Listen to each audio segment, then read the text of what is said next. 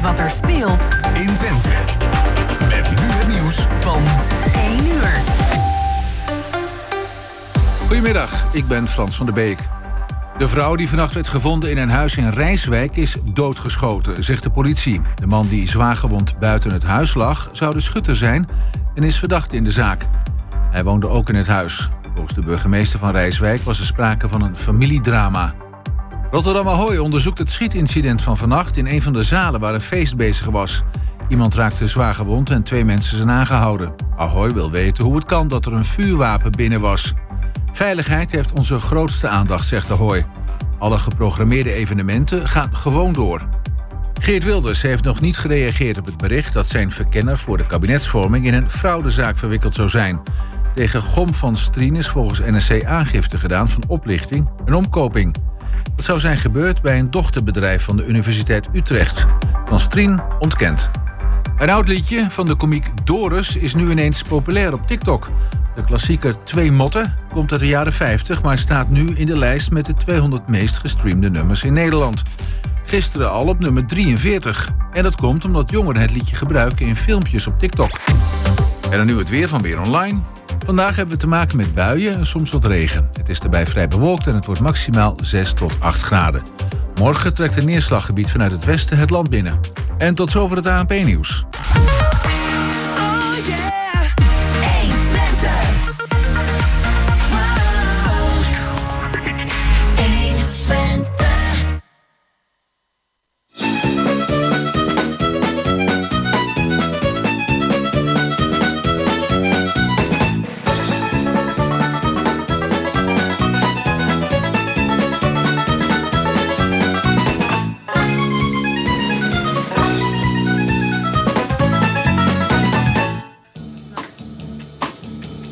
Minuten over één op deze, ja, toch misschien wel een druilerige zondag.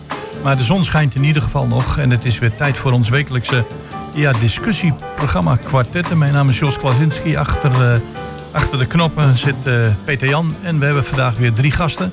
En dat zijn Bas van Wakeren, Lucas Schoonhoven en Henk Marijt. En ze zullen zich uh, zometeen kort even aan u als luisteraar voorstellen. We hebben een aantal items ingebracht en ik denk dat we haast ook niet ontkomen aan uh, om even terug te blikken op wat er woensdag gebeurd is in Nederland. Maar uh, dan kijk ik even naar de heren.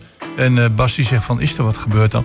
Goed, Bas, zou je je kort even willen voorstellen aan de luisteraar? Ja, ik ben Bas Vaker en ik zit lang in de politiek in Nederland. Ik ben van tussen 2018 en 2022 was ik wethouder. Ja. En ik ben nu ook weer raadslid om in verband met ziekte van ja, ja, ja, ja, En in het dagelijks leven ben jij... Uh... Werk in het ziekenhuis in Doetinchem, op de operatieafdeling. Ja, en dat dus ja, zeg maar een, een zorgachtergrond. En dan uh, Lucas Schoonhoven. Ja, ik, ik, kom ook uit de Engelandse politiek. Ik was tussen 2015 en 2016 wethouder. Ja. En ik zit op dit moment in de raad als vervanging van Laura Smit. Ja. Ziekte. En uh, nou ja, in de tussentijd vermaak ik me prima hier dus. En, en welke partij...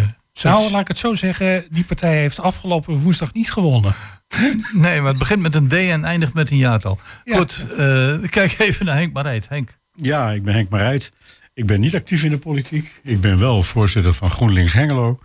Uh, ik ben altijd, zo heb ik me altijd wel gevoeld, altijd wel een betrokken burger van deze stad. Ik heb erg veel belangstelling voor wat er in deze stad gebeurt. Daarnaast ben ik ook nog actief in de Fietsersbond in Hengelo. En ik, uh, nou ja, we gaan zien waar we vandaag op uitkomen. Hè? Maar er zijn een paar leuke onderwerpen, heb ik begrepen. Nou ja, in ieder geval wilde ik toch even met jullie eh, een poging doen tot terugblik op, op de verkiezing van afgelopen woensdag.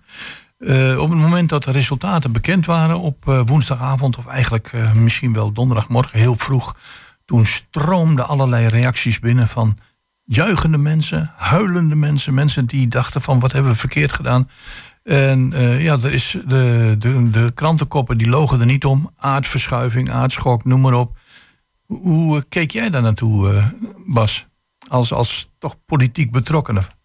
Nou ja, het bleek wel dat de, de, de peilingen in de weken voor de verkiezingen... die zaten er ook verschrikkelijk naast. Het zou ja. een beetje een tweestrijd worden, of drie strijd misschien...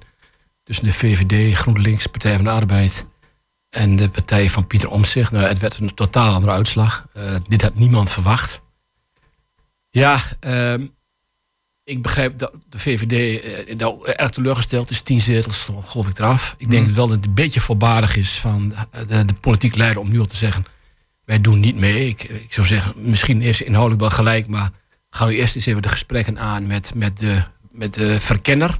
Ja. en neem dan op een gegeven moment je besluit... om wel of niet deel te nemen aan het kabinet. Maar als je kijkt naar het Hengeloze spectrum, hè, we hebben eh, drie partijen in Hengelo die eh, ja, fors hebben gewonnen. Ja, eentje kon niet anders dan winnen, want die stond op nul. Dus de partij van Pieter Omzicht die is in Hengelo 1 geworden. En daarna gevolgd eh, door de PVV. We hebben hier in Hengelo een heel actief raadslid, Jeannette Nijhoff. Zit Ja. ook in de provincie. Ja. Gaat nu naar de Tweede Kamer. Ja, dan denk ik van dat van Pieter Omzicht, Twente. Nou, dat zat er een beetje aan te komen. Maar een enorme stijging van de PVV in Hengelo.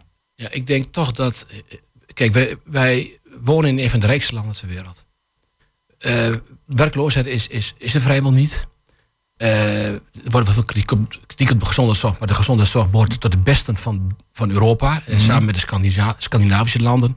Maar toch zijn heel veel mensen echt ontevreden. Ja. En dat heeft met name met woningbouw te maken en ook de stikstofproblematiek.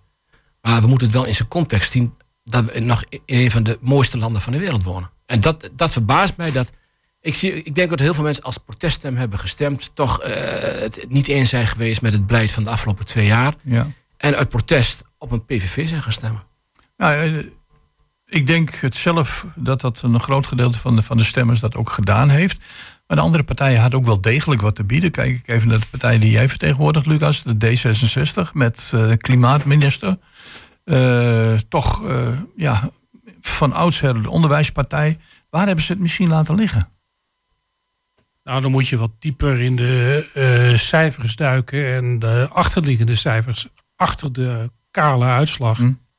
En de sfeer in de partij is natuurlijk verdriet, maar aan de andere kant zagen we dit natuurlijk wel mijlenver aankomen. Hè? Want we staan al eh, jaren zo ongeveer op zwaar verlies. En dan vind ik dat Rob Jett het nog aardig gedaan heeft met, met zijn negen, dikke negen zetels. Hm. Maar ehm, er zit een heleboel onvrede achter. Als je gaat analyseren waar die winst van de PVV vandaan komt, is dat heel erg groot gedeelte het leegslurpen van de rest van de oppositiepartijen, met name BBB. Vergeet niet, de BBB stond twee maanden geleden nog op 30 zetels. Hè? Ja, ja. Waar zijn die zetels gebleven? Nou, kijk naar Geert. En een heleboel mensen die thuis bleven, die op het allerlaatste moment zeiden van... hé, hey, dit keer kan het. Want ze zijn niet uitgesloten, we stemmen op Geert. En dan krijg je eh, de vraag van, oké, welke acties liggen hier aan de grondslag? En dan eh, heb ik dit keer wel een heel erg sterk een vingertje wat richting een bepaalde partij wijst. Ik vind dat de VVD totaal van de pot gerukt bezig is geweest de afgelopen maand. Echt. Maar dat, trouwens, die lijn die zetten ze door. Ja, wat, wat, wat ik gemerkt heb, eh, en dan kijk ik ook even naar Henk, eh, is dat er vanuit de hoek van de ja, arbeidsimmigranten, mensen die hier wonen, gastarbeiders van de eerste, tweede, derde generatie, allemaal enorm emotioneel hebben gereageerd. En daar moet natuurlijk ook wel een gedachte achter zitten als je zo emo- emotioneel reageert. Kun jij dat voorstellen, Henk? Ik kan me dat heel goed voorstellen. Er zit veel emotie in, omdat ehm, ik denk dat die mensen zich, nou, niet concreet, maar in abstract door, toch bedreigd voelen door, eh, door dit soort eh, geluiden wat we nou eh, vanaf de PVV zien. Dat zien we ook al heel lang. Ehm, ik vind het ook niet erg realistisch, maar goed, kennelijk hebben we bedacht dat alle problemen die er in dit land zijn, dat die samenhangen met immigratie. Eh, ik denk dat daar ook eh, wel iets eh, van waar is, maar niet in die mate waarop dat nu tot uitdrukking is gekomen. En ik vind vooral dat, dat, dat, dat dit eigenlijk erop duidt dat, ehm, dat heel veel mensen ja, niet met hun verstand stemmen, maar met hun onderbuik zou ik haast zeggen. Maar goed, er wordt gestemd en dat Ja. is ook goed. Dat moet ook, daar is ook eh, geen bezwaar tegen. Iedereen heeft recht om zijn stem uit te brengen op datgene wat hij, eh, wat, wat hij vindt wat bij hem past. Vraag je, welke partij is er verantwoordelijk voor dat immigratie zo'n belangrijk thema werd bij deze verkiezingen? Ja, dat, eh, dat is natuurlijk eh, de VVD geweest, omdat ze natuurlijk eh, daar het kabinet op hebben laten vallen. Ik vond het niet zo erg hoor dat het kabinet viel. Dat vond ik, eh, vond ik wel een gouden kans. Maar goed, die kans is niet, eh, die is niet helemaal goed uitgekomen. Wa- Waar heeft links het laten liggen, Henk? Ja, dat is een beetje ingewikkeld. Hè? Ik heb de analyses nog niet echt goed gezien. Ik denk dat ehm, eh, Frans Timmermans voor sommige mensen de ideale gedroomde kandidaat was. Maar daar staat tegenover dat het voor heel veel mensen ook een nachtmerrie zou kunnen zijn. Ja. Ja, dat kan. Ik denk altijd, je stemt niet op een, op een persoon, je stemt op een partij, je stemt op een programma, je houdt je bezig met wat er in de afgelopen tijd gebeurd is. Ja, en of dat nou Frans is, of eh, Jesse, of eh, Ja, ik, ik- weet ik veel wie, dat vind ik niet zo relevant. Maar dat vind je bij de PVV, is dat duidelijk anders. Hè? Daar stem je echt op Geert en verder op niemand. Er is ook niks Want er is niemand Geert. verder, hè? Er is maar één lid, geloof ik, van die Is partij. het, eh, ik, ik, eh, het verhaal van de persoon. Je ziet vaak eh, in, de, in de internationale politiek charismatische leiders. Ja. Ik bedoel, of je achter hun staat, niet kijk naar een Donald Trump in Amerika. Ja. Dat zijn charismatische Ja. leiders. Stemmen mensen dan op het gezicht en de persoon en de schreeuw? Of wat erachter zit? Wat denk jij, Bas? Ja, ik denk dat er toch door rechts Nederland, de Telegraaf, maar ook een programma als Vandaag Insight, waar ik naar kijk, is Frans Timmermans natuurlijk vanaf het begin af aan afgeschilderd als, als een, een, een ik weet niet wat. En, Ja, en, en, bureaucraat. en dan vaak ook niet meer op de inhoud. Nee, als Frans Timmermans wat zei, dan zei Johan Derksen in het programma Vandaag Insight, het is een plofkip. Ja. Dus het werd helemaal niet meer op, op de inhoud, werd hij afgebrand door de Telegraaf Nee. en door Vandaag Insight en door Rechts Nederland. Maar ook op, op dingen die helemaal niet relevant zijn. Men zag toch in Frans Timmermans blijkbaar toch een man uit Brussel. Die, die enorm ver- wil, alles wil vergroenen. Wat in de praktijk best wel meevalt. Als je kijkt naar, naar, naar, ook naar GroenLinks. Maar ja, die is door, met name door Rechts Nederland gewoon weggezet. Zoals Kaag ook is Ja, weggezet precies. door Rechts Heel Nederland. erg. Als, als een heks, als een verschrikkelijk mens. En Rechts Nederland pikt dan toch iemand uit die eh, populair is bij links. Sigrid Kaag, eh, nu het Frans Timmermans. En die wordt keihard aangepakt in de Telegraaf als voorbeeld. Ja.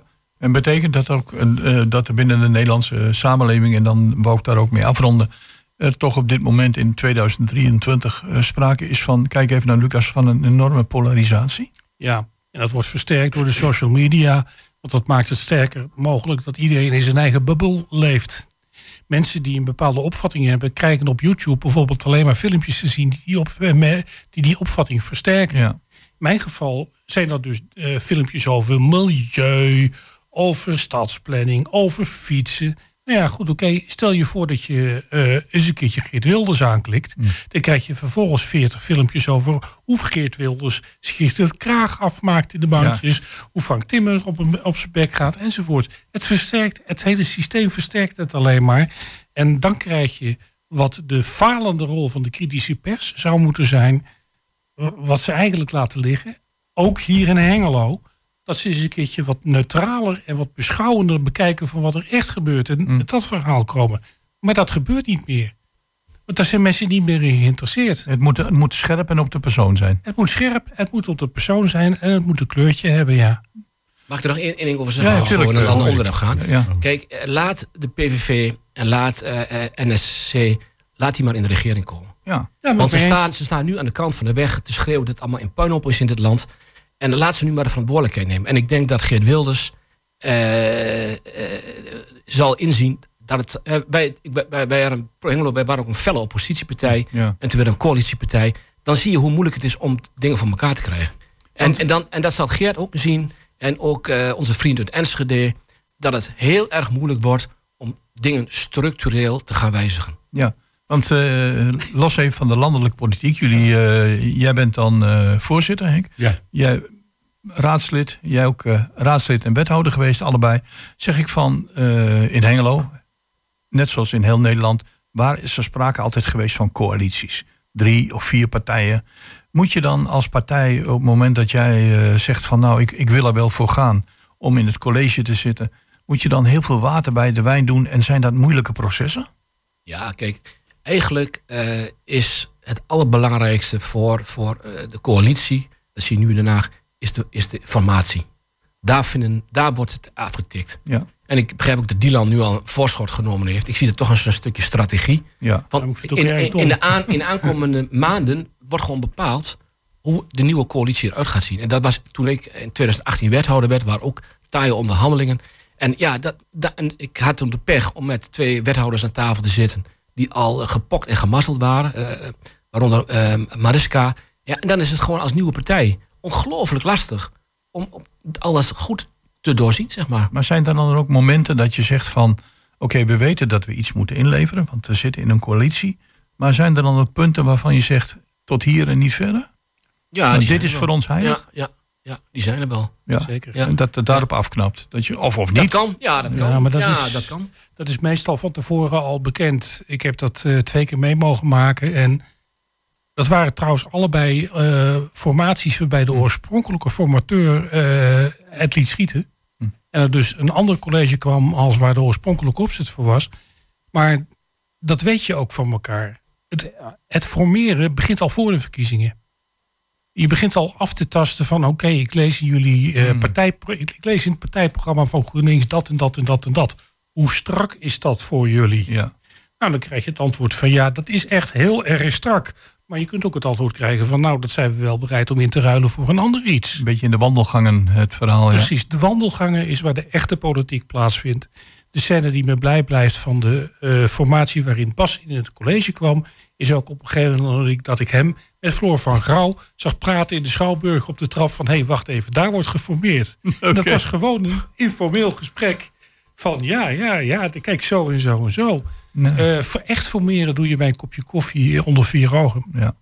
Nou, dan eh, toch even het volgende onderwerp. En daarna gaan we naar een stukje muziek. Er heeft eh, gisteren in de krant een stuk gestaan over een ontzettend markant pand in Hengelo. Het Lambooihuis. U bent er ongetwijfeld allemaal al eens een keer binnen geweest.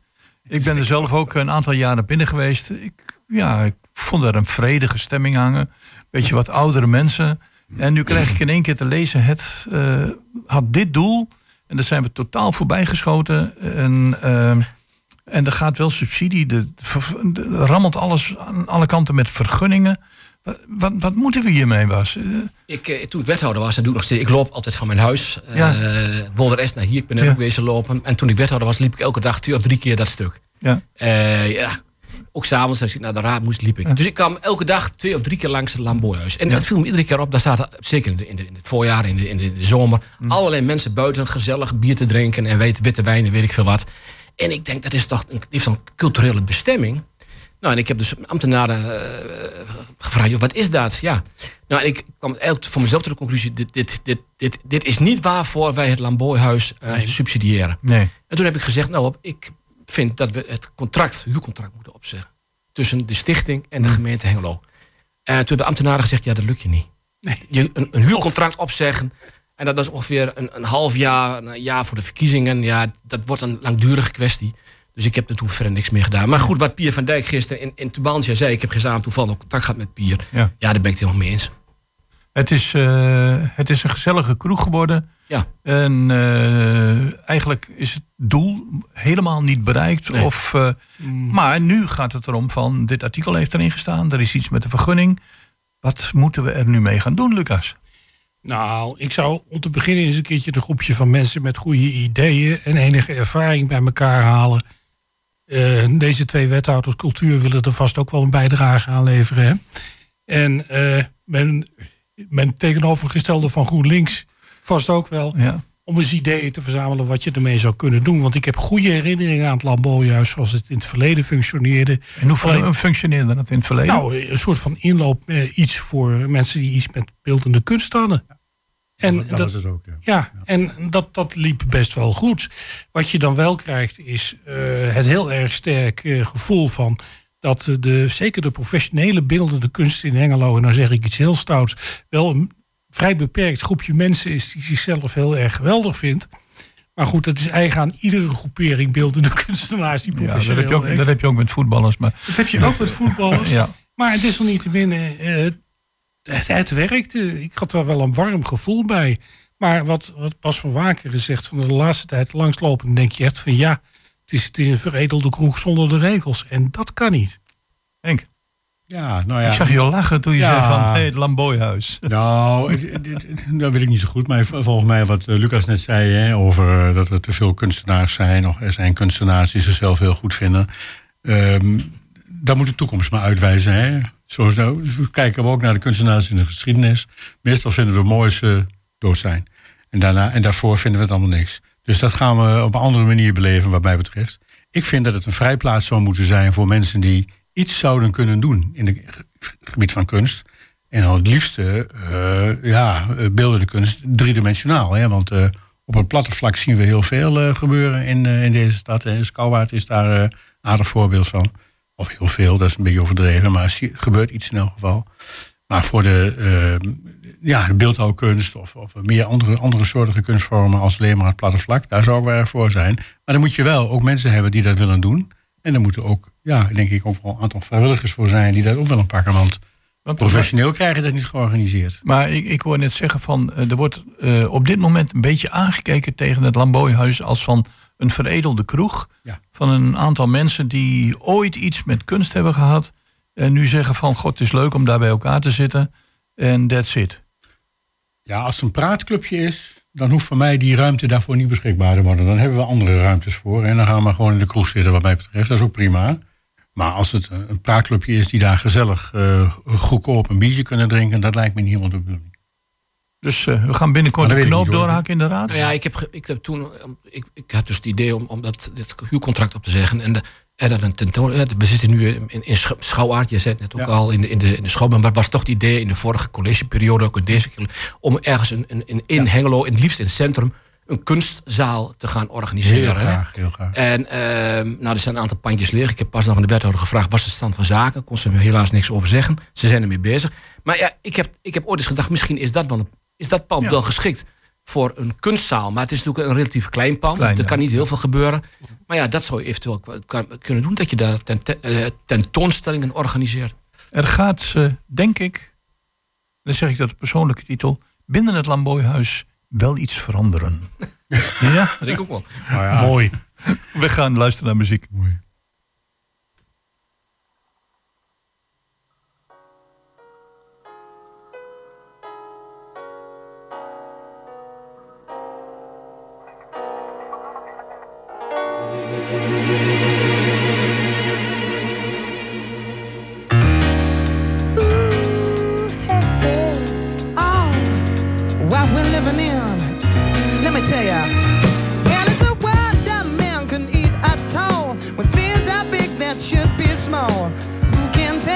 where magic spells will be doing for us.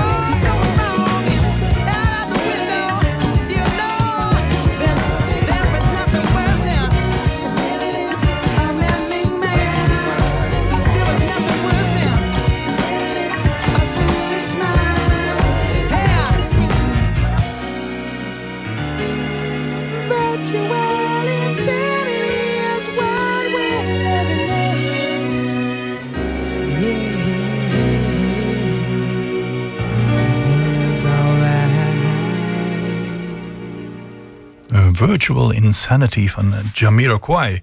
Uh, een van de onderwerpen die uh, altijd in de lokale politiek naar voren komen, maar zeker ook landelijk, is het gebrek aan woningen. Het gebrek aan huizen, het gebrek aan doorstroming.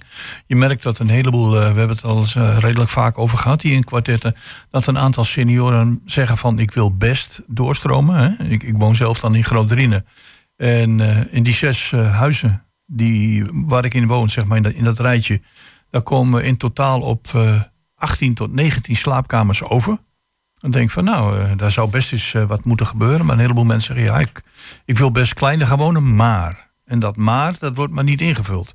En nu hebben we een bestemming in Hengelo. Een, op, het, zeg maar op een braakliggend terrein. Waar vroeger de fabriek van Dikker stond. En er wordt een, een appartementencomplex gebouwd. Heel smal. En ik heb eens de bezwarennota van de gemeente gekeken. En er zijn ontzettend veel bezwaren van de omliggende omwoners zeg je van, was van, nou hebben we eindelijk een plek om te bouwen en dan komen er weer bezwaren? Of zeg je, hoe sta je erin? Ik had in mijn portefeuille als wethouder wonen. En bij, bijna bij elk project, of nou woonwagens waren, of tiny houses, of uh, een, een, opvang uh, in, in, in de Wolderes, het was altijd gedoe. Altijd was het zo van, er moet, er moet iets gebeuren, maar niet in mijn wijk en zeker niet in mijn straat. Ja dat heb ik als wethouder ben ik voortdurend mee in, in, in de weer geweest. Ja, ook, ik begrijp best dat als je ergens prettig woont en je krijgt een appartementencomplex voor je neus, dat dat uh, niet prettig is. Maar goed, je, je woont in de binnenstad van Hengelo en dan weet je dat dit soort dingen kunnen gebeuren. Ja. Dus uh, ja, ik denk, als, we moeten denk ik, is af van not in my backyard. Want anders komen we nooit met dat woon, woningbouwprobleem uh, los kunnen we niet oplossen. Maar is het dan zo dat, uh, dat de verantwoordelijke wethouder of de verantwoordelijke uh, mensen daarvoor dan gezien wordt als een beetje de boeman? Je wilt kost, kost wat kost. die maatschappijen die al die zaken neerzetten, die bouwmaatschappijen, die, die, ja, die willen geld verdienen, die willen appartementen bouwen. En jij bent tegen als bewoner en ik ben als wethouder, vind dat er woningen moeten komen. Hoe, hoe ga je daarmee om? Nou, rustig doorgaan met ademhalen zou ik zeggen. En gewoon de procedure die ervoor is. We hebben in Nederland vrij uitgebreide procedures voor uh, beroep en het proces eromheen. Waarin je uiteindelijk wel een uitkomst krijgt. En er zijn een heleboel mogelijkheden om mensen met gerecht, terechte bezwaren tegemoet te komen. Maar je houdt altijd een vaste kern over van... ja, ik wil gewoon niet omdat het te hoog is of in de weg staat... of daar niet past of uh, tegen mijn gevoel in gaat. Nou ja, goed, oké, daar zijn de, de regels voor. Uh, dat wil niet zeggen dat je al die reacties op één hoop moet gooien.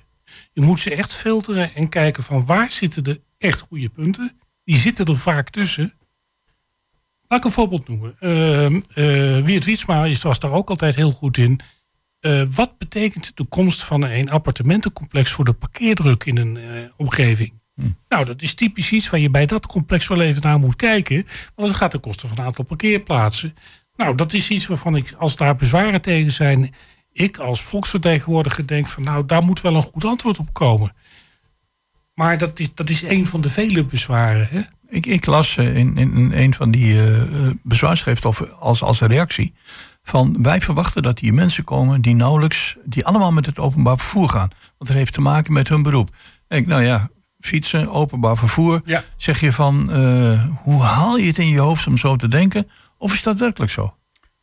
Nou, dan moet je, daar is volgens mij onderzoek naar gedaan. En ik denk ja. dat het inderdaad wel zo is. Kijk, ik denk dat parkeerplaatsen maken gebruik van openbare ruimte. Openbare ruimte die schaars is. En waar we natuurlijk uh, uh, ja, eigenlijk niet zoveel van hebben. En als je op je eigen grond kunt parkeren, ja, dan is dat hartstikke fijn. En dat is uh, prachtig. Maar als jij moet parkeren op de openbare ruimte of in de openbare ruimte, ja, dan kan het niet zo zijn dat dat ten koste moet gaan van mogelijkheden om uh, woningen te bouwen, bij wijze van spreken. En dan is, zeg maar, deze locatie, hè, vlakbij het station gelegen, uh, is natuurlijk een prima locatie om ook zonder auto weer door het leven te gaan. Dat is natuurlijk niet een bepaalde voorwaarde meer. We hebben dat al zo gemaakt. Hè. Zonder auto tel je eigenlijk niet meer in dit land. Of in de wereld, geloof ik. maar zeker in dit land niet. Eigenlijk moet je er wel twee hebben. Maar Dat is natuurlijk een beetje onzin. We kunnen echt wel zonder die auto. Kun je dat ook eh, als voorwaarde stellen als je zo'n eh, zo'n appartement koopt of huurt? Nou, ik weet dat de gemeente, maar dat kan Bas denk ik iets beter vertellen als ik, dat de gemeente gesteld heeft dat er zoveel eh, vierkante meter of zoveel parkeerplaatsen per woning beschikbaar zijn. En als je dat als voorwaarde moet stellen, ja, ik denk die project, projectontwikkelaar, want daar gaat het meestal om, hè, dat Ja. zijn mensen die natuurlijk eh, een stukje grond kopen en er iets mee doen, dat die natuurlijk eh, ook hun verantwoordelijkheid moeten nemen in wat daar de, ja, zeg maar de kansen zijn voor wie daar ook wil wonen. En als jij weet dat jij daar gaat wonen en er is geen parkeerplaats, ja, dan moet je twee keer nadenken of je daar wel of niet wil wonen of niet. Want eh, dat, dat is iets wat absoluut komt kijken. Je gaat daar een appartement kopen of huren. En je weet, er is bijna geen parkeerplaats beschikbaar. Eh, je hebt in, in Engeland een parkeernorm. Eh, Dat is dus, die parkeernorm is dus het aantal parkeerplaatsen per woning. En dat kan, dat kan soms 0,8 zijn, maar het kan ook wel 1,8 zijn. Ik- Dat, dat is hangt van Ja. per wijk af, wel de locatie af. Maar als zo'n eh, appartementcomplex wordt neergezet, wordt gekeken wat is de parkeernorm. Ja, want ik, ik las ook het, de, de, de parkeerproblematiek in de wijk Tuindorp. Heeft te maken met het ROC. Nou, daar staat dan het ROC dat zegt van ja, het aantal eh, leerlingen neemt eh, ja, per jaar behoorlijk af. Dus je zult er over een x aantal jaren geen last meer van hebben. En eh, toch gaan we daar waarschijnlijk betaald parkeren invoeren in de wijk. En ja, niet iedereen is daar even gelukkig mee. En ik, ik kan me voorstellen, dat parkeerproblematiek, Henk zegt het al, wij moeten allemaal zo nodig één, misschien wel twee auto's hebben. En straks inclusief laadpalen. Dan eh, kon dat wel eens een groter probleem eh, blijken te zijn dan eh, het woningprobleem. Hoe zie je dat, Luca?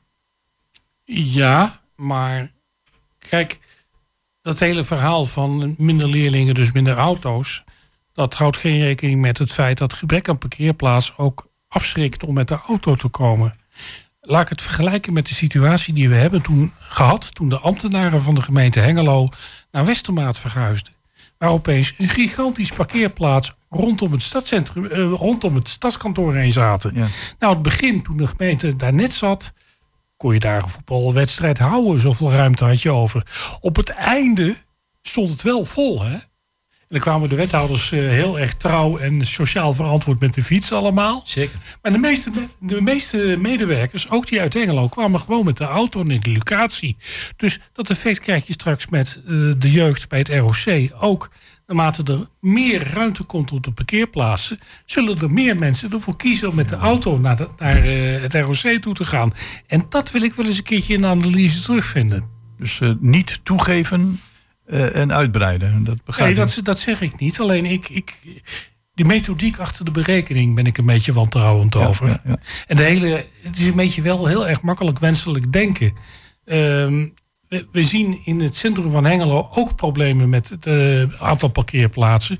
Ik heb laatst samen met een vriend bovenop het eh, gemeentekantoor gestaan en met verbazing gekeken hoe op dat kleine parkeerterreintje naast het stadskantoor mensen serieus een kwartier lang heen en weer rijden om een parkeerplaats te vinden, terwijl 100 meter verderop een complete parkeergarage leeg staat.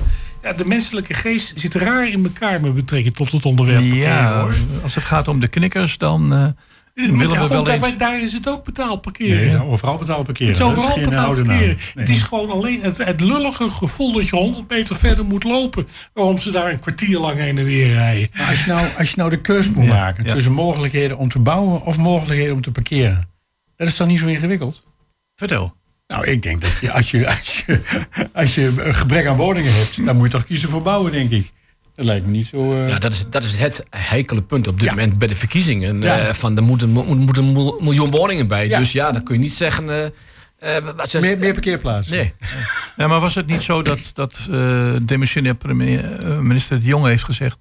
van hier in het oosten van Nederland, eh, ja, daar moet het allemaal gaan gebeuren. Ja, hier is nog natuurlijk relatief meer ruimte dan, Ja. dan in, in West-Nederland. Mijn Ah, zoon woont in. Amersfoort. Ja, als je kijkt, ik heb altijd gedacht, Amersfoort is een klein stadje. Maar Amersfoort heeft ook al 180.000 inwoners of zoiets.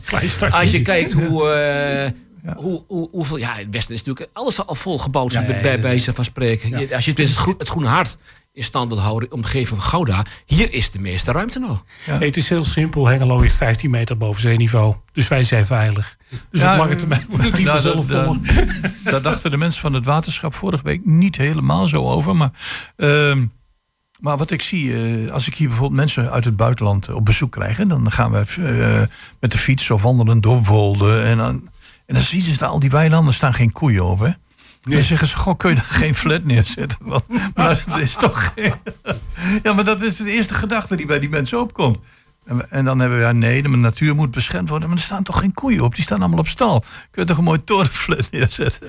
Nou, ik weet niet eh, welke buitenlanden jouw bezoeker vandaan komt, maar... eh, Uit Spanje met name. Oh ja, ja, ja. Nou ja, als je door Spanje rijdt, dan zie je dat de wereld er ook wat anders uitziet dan in Nederland. Hè? Dus dat is dan anders. Ja, nou ja, ik denk, ik denk dat we, als we het hebben over woningen, moet je vooral in de stad bouwen. Hè? Vooral inbreiden. Hè? En ik begrijp ook wel dat hier en daar wel aan de buitenkant ook nog wel een straatje bij kan. Hè? Zoals de ChristenUnie, geloof ik, eh, benoemt. Of er zijn anderen die dat ook benoemen. Maar massaal in het buitengebied bouwen, nou, daar ben ik in elk geval eh, geen voorstander van. Want dat Nee, gaat ook leiden tot, tot hele andere problemen. Iets Voedselvoorziening, maar ook natuur. En er zijn, nou, Ja. Dus dat, dat kan niet goed gaan. Iemand vertelde mij ooit, vertel nou een 18-jarige rustig maar, dat in 1940 of in 2040, dus over een jaar of 17, dan zijn al die mensen die nu eh, 75 zijn, die zijn er niet meer, wonen allemaal in die grote huizen en dan zijn ze allemaal van jullie.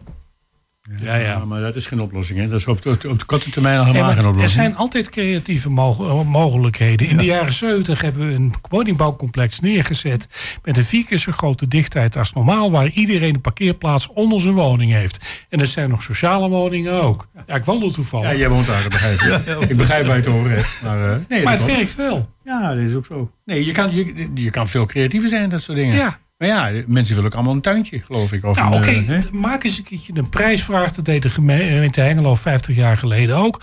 Eh, jonge, flitsende architecten, kom eens met een leuk ontwerp voor sociale woningen met die en die randvoorwaarden. Nou, ik ben heel benieuwd wat er dan uitkomen. Daktuintjes en dat soort dingen. Mooi. En dan bouwen we het. Ja, en er wordt nou een goed woningcomplex binnenkort in de raad. eh, aan de Oelerweg, zeg maar. Met spoor, eh, spoor van, van Hengelo naar, naar Delden. Daar is een jarenlang gedoe over geweest. Met, met, met, met eh, de vorige eigenaar van de grond. Die ging failliet. Nou goed, lang verhaal kort. Daar ligt nu een, een, een, een, een bestemmingsplan. Om daar dus, ik geloof, het Bodenhof... Ik weet niet meer precies. Het 140 stond, eh, ik woningen. of gelezen, ja. Veel woningen. Dus dat, dat is, ik denk, Hengelo is wel eh, goed eh, bezig om ook in de stad zelf, zeg maar, om woningen neer te zetten. Nou, eh, we gaan luisteren naar een stukje muziek, maar ik wou als het gaat om woningbouw toch zo nog één vraag aan jullie stellen, maar we gaan eerst luisteren naar een stukje muziek.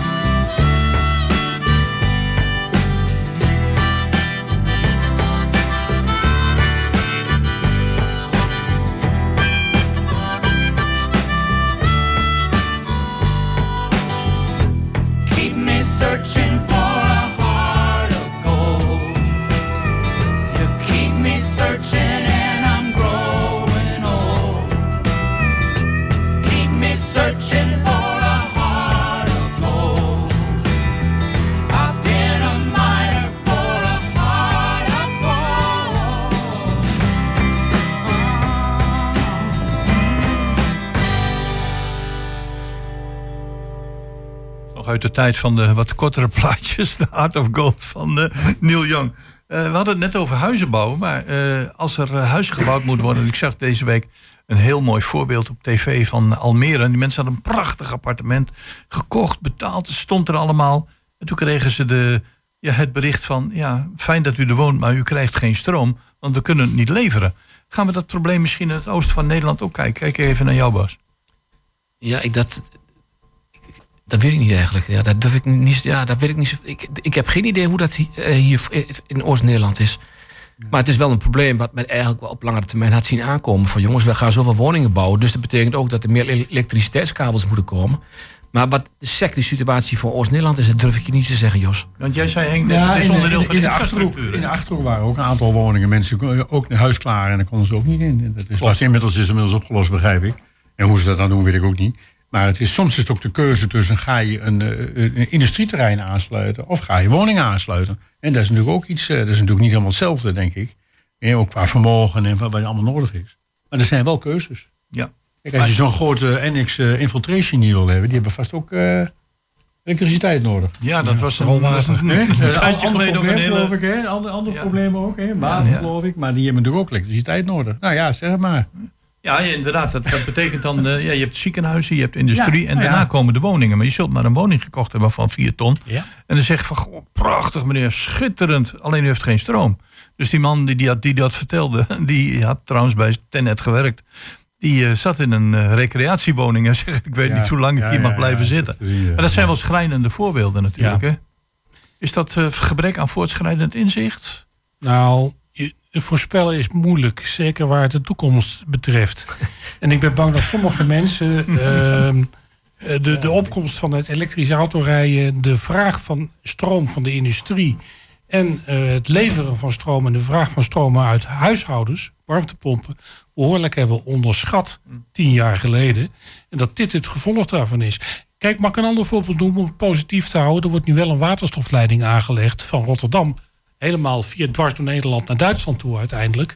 Om eh, in de toekomst waterstof te kunnen bieden aan industrie die dat echt hard nodig heeft om groener te kunnen blijven werken. Ja. Nou ja, dus er wordt echt wel gedacht in langere termijn. Alleen niet altijd. Want eh, we- zijn al heel lang met eh, alternatieve energiebronnen bezig. Zonnepanelen, windmolens, zonnepanelenvelden. En mensen zeggen ook altijd daarvan, ik wil ze wel op dak hebben. Het zal me wel wat opleveren. Dan blijkbaar eh, wordt dat niet zo gek veel meer. En blijven een heleboel bedrijven met die zonnepanelen zitten. Maar goed, dat is een andere discussie. De een zegt van ik heb ze en eh, ik, ik, ik, ik vind, doe dat omdat ik wil verduurzamen. En de ander zegt van ik doe dat omdat ik misschien iets terugverdien. Maar de rol van de gemeente, als het gaat om energieverspreiding voor haar eigen gemeente, is die, ehm, dreigt die een beetje uitgespeeld te raken nu de provincie, onder leiding van misschien wel eh, de BBB, dat weet ik niet, eh, dit naar zich toe gaat trekken. Henk. Nou, maar ik geloof niet dat de gemeente verantwoordelijk is voor de energievoorziening, toch? Dat lijkt me niet. Nou, we hebben bijvoorbeeld denk- energie van Hengelo. hè? Nee, maar de... Ja, dat is een nee, maar particuliere de, instelling die legt Ja, zonnepanelen op dak. precies. Ja, en, de en- gemeente te de, maken. de, de, de, de- noem je dat? De energiestrategie. Dat heeft natuurlijk alles te maken met hoe je dat in dit land organiseert. Dat is nou belegd bij de provincie. Ja. De gemeentes hebben te lang iets niet gedaan. Hè? Die hebben te lang afgewacht. Of, nou, weet ik veel wat, waar de reden voor is. En nu grijpt de provincie grijpt in. En dat wordt natuurlijk voor een deel meer ingegeven door de politieke kleur die er nu is. Dat begrijp ik ook wel. Ja, maar het, het, is voor een groot gedeelte wel de, de schuld van. eh, nou, indirect wel de schuld van de gemeente was. Er was zoiets als de, eh, de RES, regionale energie-dinges. en Strategie. strategie, precies. Ik ben niet zo goed in afkoos. Nee. De, ehm, en dat betekende dat de gemeentes in Twente zelf moesten bepalen van waar de windmolens kwamen, waar de zonnevelden enzovoorts. En met name waar ze niet kwamen. En de gemeentes, de, nou, op, op Hengelo na, waren vrijwel alle gemeentes met elkaar eens, niet in mijn, niet in mijn achtertuin. Nou, oké. Dus heeft dat zo lang geduurd, tot daar eindelijk een keer wat beweging in kon, dat eh, ja, we nou eigenlijk helemaal niks hebben nu. De, provincie zegt van nou, we trekken het weer allemaal naar ons toe, bekijk het maar. En eh, nou ja, dat is de situatie waarin we zitten. We hadden die plannen al lang breed rond kunnen hebben. Ook al betekent dat vreselijke windmolens ergens bij het Kopenbuur op de A1. Het, eh, het had- We hadden al lang bezig kunnen zijn. maar we vinden het weer nodig om in Twente eindeloos te dimmt allemaal van waar dat ding dan moet komen te staan. Dat is niet alleen in Nou, Twente. nou, ja, ik, ik- Nou, Twente is wel heel erg in dat soort Ja? dingen hoor. Ja. Je hebt daar, heb jij daar ook mee te maken gehad? Eh, Dat staat niet in mijn portefeuille, nee. Nee. Maar goed, wel, wel eh, natuurlijk het college neemt, neemt als college besluiten. En eh, ja, dat ook mee te maken gaat, ja. Zeker. En waar, waar komen dan die windmolens? En nou ja, ook weer de oppositie. En eh, ja, eh, Actiegroepen, hè? actiegroepen. Ja. nou ja, het is allemaal weer not in my backyard. Wat met Bij jou woningbouw, in de wolder is. ook, woningbouw ook is. Van, eh, ja, ja, als je ergens iets wil, dan heb je altijd mensen die zeggen... ja, maar niet bij mij in, in, in, de, Ja. in de straat. Ja, want het is, eh, ja, ik, ik zie het helemaal zitten, alternatieve energiebronnen, maar. Ja, en dan, dan kom je geen stap verder. En dat zou de reden geweest kunnen zijn dat de provincie zegt van, dan hakken wij misschien te zijn de tijd een knoop door. Maar daarmee kom ik ook eh, over de, nou, de oplaaiende discussies, misschien een zwaar woord. Maar het komt weer om de hoek kijken, de kleine energie, of eh, kleine kerncentrales.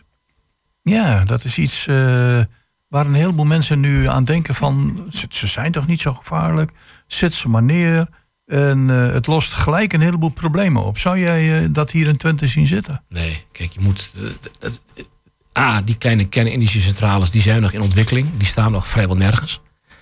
Als je wat wil met kernenergie, dan moet je het inderdaad wat in Zeeland, bij, bij Borselen. goed, daar, daar zou je eventueel een, een tweede of derde kerncentrale moeten bouwen. En eh, dat lost ook niet alle problemen op hoor. Want heel veel, met name rechtse partijen die ageren tegen de windmolens, die halen nu opeens die kernenergie erbij als de, de oplossing voor alles.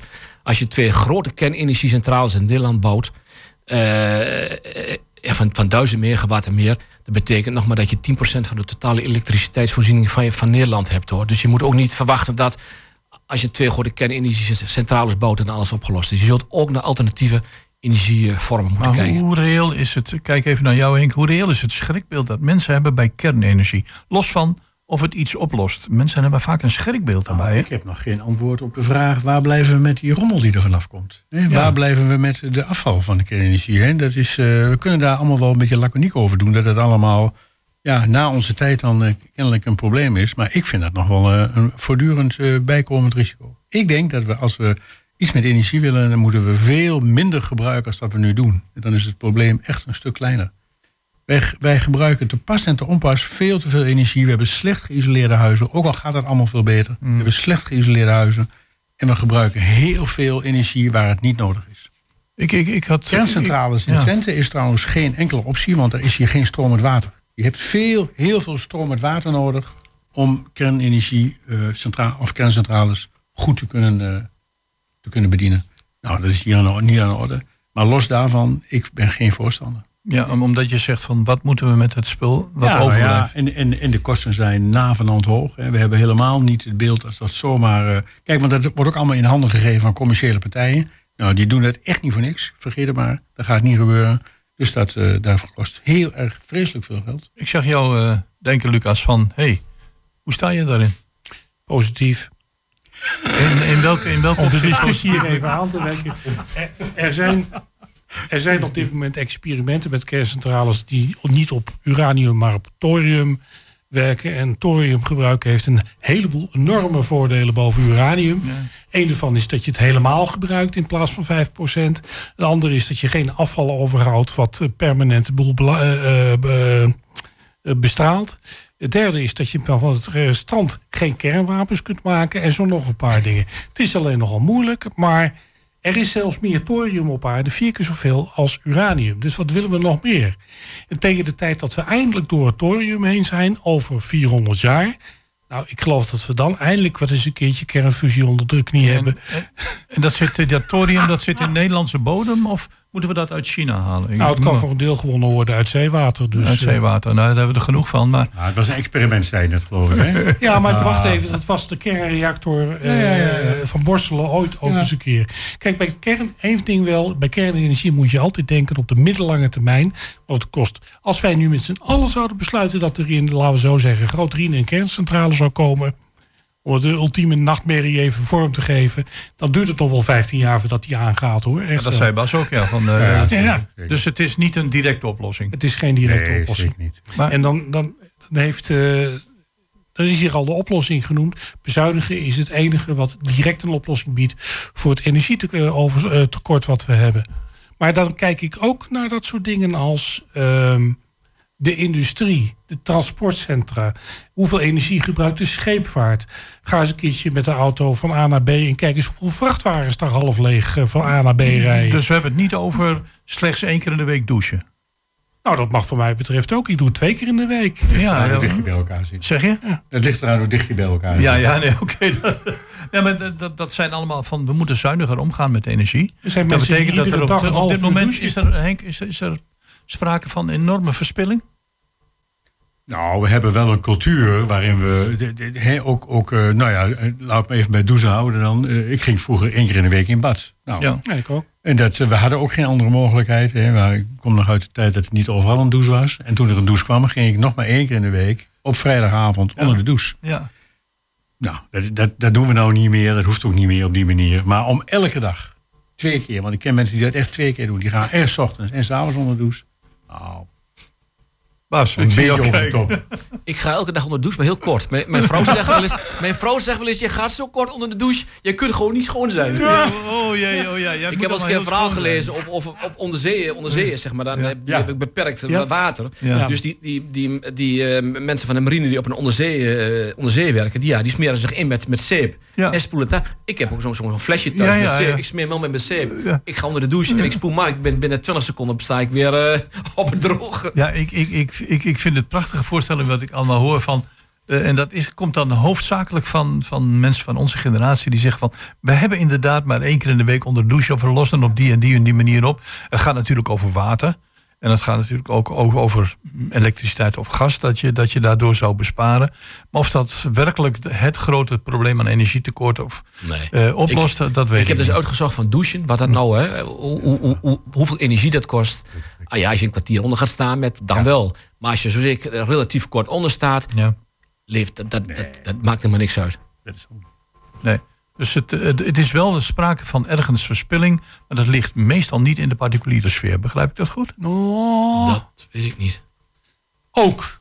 Ja, dat weet ik niet zo goed. Ik heb een buurvrouw met een zwembad. En eh, daarvan denk ik ook wel eens van ja... Je leunt op stand. Ja, maar wat is het? Ik bedoel, ik, vind, ik gun het haar hoor. Ik bedoel, het gaat in elkaar niet gun. Maar ik denk, ja, dat moet verwa- verwarmd worden. Dat moet dit, dat ja, ik denk, ja. Is Ja, dat nou misschien, allemaal... misschien moeten we allemaal wel uit den automobiel en op de fiets. Ja, dat, nou ja, dat gaat niet helemaal lukken, geloof ik. Ik heb ook wel een auto, het gaat niet helemaal lukken. Maar je kan wel echt wel een stuk minder. Afstanden tussen de... Binnen de 10 kilometer zou je eigenlijk altijd met de fiets moeten kunnen doen. Ja, het openbaar vervoer. Ik werk dus nu nog in het ziekenhuis in Doetinchem. Ehm, ik ga er met de auto naartoe, dan rijd ik een uur over. Maar als ik met, met openbaar vervoer ga, Ja, ja. dan moet ik eerst met de trein naar Ja. Zutphen. Ja, ja. Dan pak ik in Zutphen de trein naar Vorden. In Vorden pak ik de bus naar Doetinchem. Ben ik één uur en drie kwartier onderweg. Ik weet het, Bas, want ik heb eh, Ja, heb daar je- ja. gewerkt. En eh, ja, dat, dat is een beetje. eh, ja, die verbinding is niet optimaal, dus je kiest Maar voor de daar is auto. nog iets anders over te Ja. zeggen. Hè? Ik ben geboren in 52, hè? dus dan, nou, toen werkte iedereen waar die woonde. Of woonde iedereen waar die werkte. En als jij in Doetinchem ging werken, dan ging je binnen een paar maanden ook in Doetinchem wonen. Klopt. Nee, je hoeft voor mij niet weg te worden, dat is niet de boodschap. Maar we zijn, die mobiliteit, hè, die hebben we zo groot gemaakt. Ja, dat is ook maar de vraag. Nou, ik heb er dat- net ook over Hilversum, Apeldoorn, Haarlem heb ik gewoond. Alleen maar- ja, ik werk nog twee dagen in de week in Doetinchem. Daar, Nee, daar, ga ik niet voor verhuizen. Het gaat, Nee, niet nee, om nee. jou, het gaat niet om jou, daar gaat het helemaal niet om. Maar het gaat erom dat we dat allemaal heel vanzelfsprekend vinden. Mijn, mijn zoon woont in, eh, in Hengelo en die werkt in Apeldoorn. Ja, ik denk ja. Dat is dapper. Ja, ik denk ja. Ja, dus de, Moet dat allemaal op die manier, hè? Nou, ehm, ik wil je wel één ding meegeven. Historisch onderzoek laat zien dat anderhalve eeuw eh, terug mensen gemiddeld eh, het acceptabel vonden om een uur afstand van hun werk te wonen. Dat is niet veranderd. Dat is nog steeds zo. Jij verhuist niet omdat Doetinchem voor jou één uur is. En je daar parttime werkt. Op het moment dat Doetinchem voor jou twee uur was... en je hebt er een vaste baan, dan ga je er wel eens over nadenken. Ja, dat klopt. Dat is, dat is niet veranderd. Alleen vroeger gingen men te voet of met de fiets naar zijn werk toe. Ja, precies. Maar dat is toch nog heel anders als, hè, als, als al- alle energieverbruik met die auto's... en alle asfalt wat we neerleggen voor die auto's. Dus met de vraag of dat allemaal op die manier wel... Ja, oh, efficiënt is dat helemaal niet, maar of het ook allemaal nodig is. Ja, nou ja, goed, in ieder geval, eh, we zitten wel met eh, daar, daar in de toekomst mee eh, opgezadeld. Ja. En het probleem gaan we hier bij kwartetten op deze zondagmiddag zeker niet oplossen. maar ik, het, het speelt wel. Ja, jammer wel. We doen ons best. Maar Henk, even, even eh, want we, zitten, we hebben nog eh, Ja. drie minuten. En jij bent heel actief als het gaat om fietsers. Ja. Ja. Eh, hoe staat Hengelo daarin? Want we, staan, we stonden heel goed bekend. Staan we dat nog steeds?